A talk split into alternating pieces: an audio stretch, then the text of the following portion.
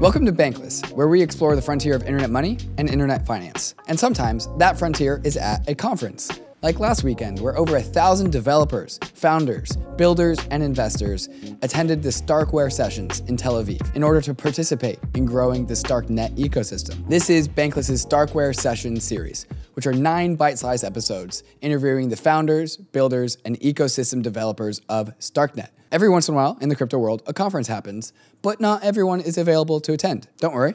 Bankless has your back because I go to basically every conference that's out on the frontier and I bring an entire podcast studio in tow with me in order to make sure that the Bankless Nation stays on the frontier of what's happening in crypto. In this interview, we were talking to Herodotus, and that is an interesting name, uh, which will become self evident as to how they named what they are working on Herodotus in this interview. Herodotus is a system for taking all of the very deep, rich data that we have across many, many chains and allowing each of these chains to access the state across chains, both the current state and the historical state. So, say, for example, Optimism, uh, Uniswap on Optimism wants to understand the average price of Ether on Arbitrum over a 30 day period, arbitrary length period. Herodotus, uh, by running all of these very deep archive nodes across all of these chains, can provide all of this data to all across all of these chains using ZK proofs in order to compress all of this data and prove it to the chain. It's an extremely useful thing to do, and the use cases for this are quite large. So I will let your imagination run wild as you listen to this episode. But first, before we get into this episode, a moment to talk about some of these fantastic sponsors that make this show possible. Kraken has been around for almost as long as crypto itself. As crazy as crypto is, Kraken has remained a rock for its clients, building out a platform designed to stand the test of time. Kraken is all about proof, not promises which is why they've pioneered a proof of reserves, a system that lets Kraken's customers verify for themselves the solvency and responsibility of the Kraken exchange. And for this reason and many more, we've chosen Kraken as Bankless's strategic sponsor for 2023. And once you're done using Kraken to get your dirty fiat money into pristine crypto assets, perhaps you should check out Arbitrum, where so much of the frontier of crypto innovation is taking place. Arbitrum just announced their Stylus initiative, which is their brand new programming environment that lets developers deploy apps using their favorite programming languages like Rust, C, C++, alongside regular old Solidity EVM apps. Devs can use any coding language they like, and it simultaneously drops layer 2 fees by an order of magnitude. It's a big deal. So many of your favorite DeFi apps have already deployed to Arbitrum, like Uniswap. But did you know that Uniswap isn't just for ERC20 tokens anymore? Uniswap is also an NFT aggregator too, to make sure that you are getting the best price on your NFT purchases. Uniswap gives NFT collectors and traders powerful tools, all from the cozy, comfy Uniswap interface. By the way, it's also got a native fiat on ramp. It's also deployed on like every layer 2, and it's got this nifty, cool thing called a universal router that ensures that you always get the best price on your trades. Crypto protocols like Arbitrum and Uniswap are becoming super powerful. So make sure that you're also using a wallet that's equally as powerful or else you'll be missing out. If you're looking to upgrade your wallet experience, check out Phantom, the number one wallet of Solana, which has recently come to both Ethereum and Polygon. Phantom has native NFT support, giving you your own NFT gallery from inside the wallet. Phantom is both a browser extension and a mobile wallet, and is also the only wallet to span both the Solana and Ethereum ecosystems. Check it out at phantom.app. And now let's get into the interview. And we're back in Tel Aviv for the Starkware sessions, and I'm talking with the Herodotus team. Uh, you guys want to introduce yourselves, and then we'll get into what you guys are building? Sure. Uh, I'm Kacper Koziol. I'm one of the co-founders of Herodotus. Um, Marcello? Yeah, I'm Marcello, also one of the co-founders of Herodotus. And yeah, I'm the technical guy. And so uh, we're absolutely going to dive into Herodotus. But first, I want to ask you guys about why you decided to come all the way out to Tel Aviv for Starkware sessions. What brought you here? Well, StarkNet, the whole community over here is very vibrant. They're building a really uh, interesting ecosystem with a lot of unique projects. Uh, we wanted to network with these projects and essentially explain to other projects how they can leverage storage proofs and the advancements that we're building at uh, Herodotus. Um, and explore all the unique applications that these uh, technologies unlock. Yeah, another reason. Uh, we use cryptography, we love cryptography. Many people over here also seem to like cryptography, so yeah, it just makes sense to come here and chat with the guys and yeah. So you use the word storage proofs, which uh, in, uh, tells me that this is going to be a very technical conversation. So fair warning to the bankless nation. Uh, when, how did you guys come up with the with the need for Her- Her- how, you, how, how do you pronounce it? Her- Herodotus. Herodotus. How did you uh, guys come up with the need for Herodotus? Yes. So actually, Herodotus is the father of history. Uh, that's what he's known for. But he's also the supposed creator of something called the Herodotus machine, which, uh, fun fact, the Herodotus machine was supposedly used to um, build pyramids in Cairo. So Cairo, Starknet, kind of the vibe. That's where the uh, the names came from. Um, and yeah, and Herodotus, since he was a historian, uh, our solutions unlock access to historical data uh, for Ethereum and applications on it. And, uh, and we thought that that was an interesting fit. Um, and yeah, it's a very technical product, so the, the target audience of that name is also uh, quite, uh, quite niche, so it fits. So when did the Herodotus project get started? So uh, Herodotus itself, we started building it in August of uh, last year, uh, August 2022. And, um, and since then, we have gone through a lot of research, a lot of uh, experimentation That's a, that brought us to this point here.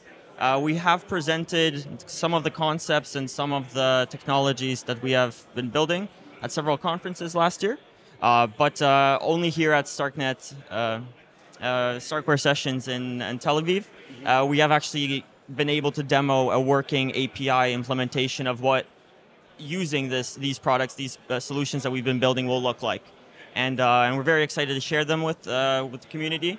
Um, the developers that build on top of this uh, essentially um, can, can build really cool things. And I'd love to give you some examples of uh, how others are using and exploring our, our technologies. And uh, yeah, go from there. First, I'd like to ask what's broken about the state of all of these blockchains that we're using, the state of Web3, because Herodotus doesn't exist? What's broken about the world right now? Yeah, so First of all, I would say that nowadays we live in a 2D world. Why? Because if you build a smart contract, this smart contract can access its own storage and to some limited scope the storage of other contracts. And we want to enable some other dimensions. One of them being, hey, let's see what's happening on other rollups and other layers of Ethereum. Another dimension, which is probably the most important one, is time. And yeah, that's our mission to essentially enable these two dimensions. So where, where should we get started diving into Herodotus? Uh, where where where I, should we lead? I think the best way to kind of uh, get started is to go over some use cases, give some intuition as to where this technology fits in, and then maybe later on we can kind of cover some uh, some more of the like the technical stuff of how we actually make this happen and uh, where do we see Herodotus fitting in in the future. Um, so as of right now, I'd say our most flagship integration is with uh, is for governance. It's Snapshot X.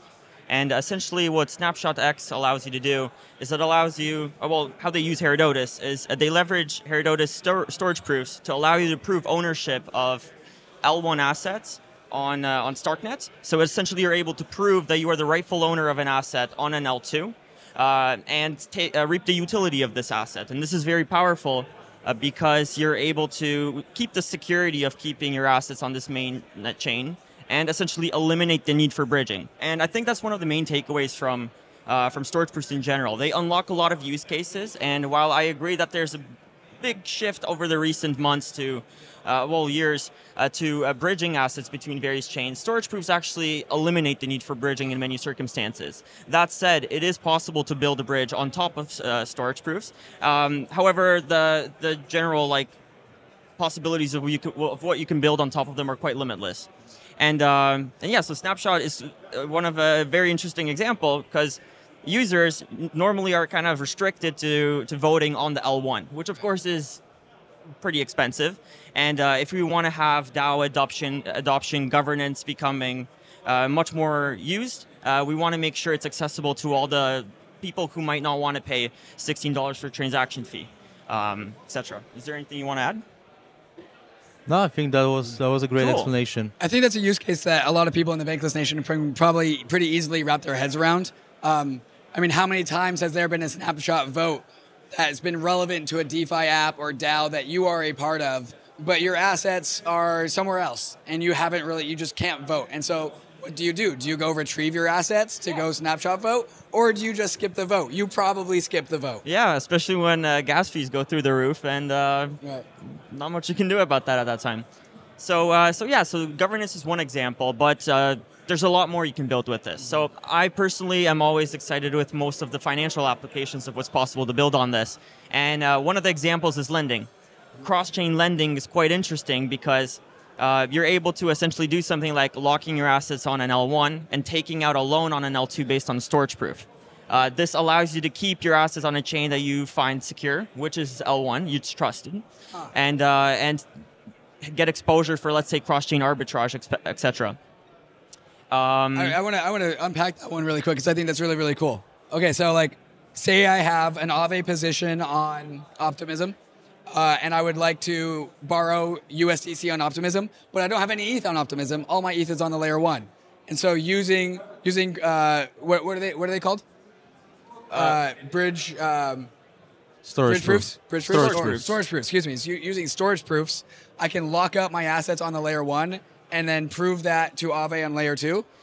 Yep. yes, Precisely. yes, but that's that's something that can be built on top of Herido- uh, Herodotus. So, like, I want to clarify that uh, our infrastructure unlocks these use cases, but it's up to the actual end developers to Sure. build these solutions on top of them. Sure, strictly theor- theoretical Correct. use cases. Correct. Uh, all the examples I'm going to list right now are simply things that projects we have been discussing with, entering into partnership agreements with, uh, are exploring and we've heard of. Um, another really cool example that I'm sure if someone's uh, has listened to our StarkNet uh, workshop presented by Maciej Sulecki, um, is essentially proving that your nonce in an account abstraction wallet has not changed in over a year. And at that point, you could essentially write uh, account abstraction wallets that allow you to do fund recovery that is based on like a dead man switch, for example.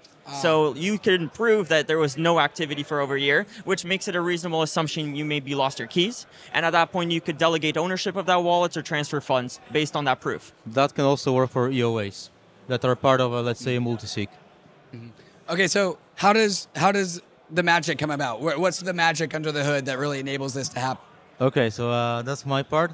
So essentially, the way how we think about blockchain is essentially it's a it's a list, right? A list of blocks, and there is a very nice cryptographic relation between them.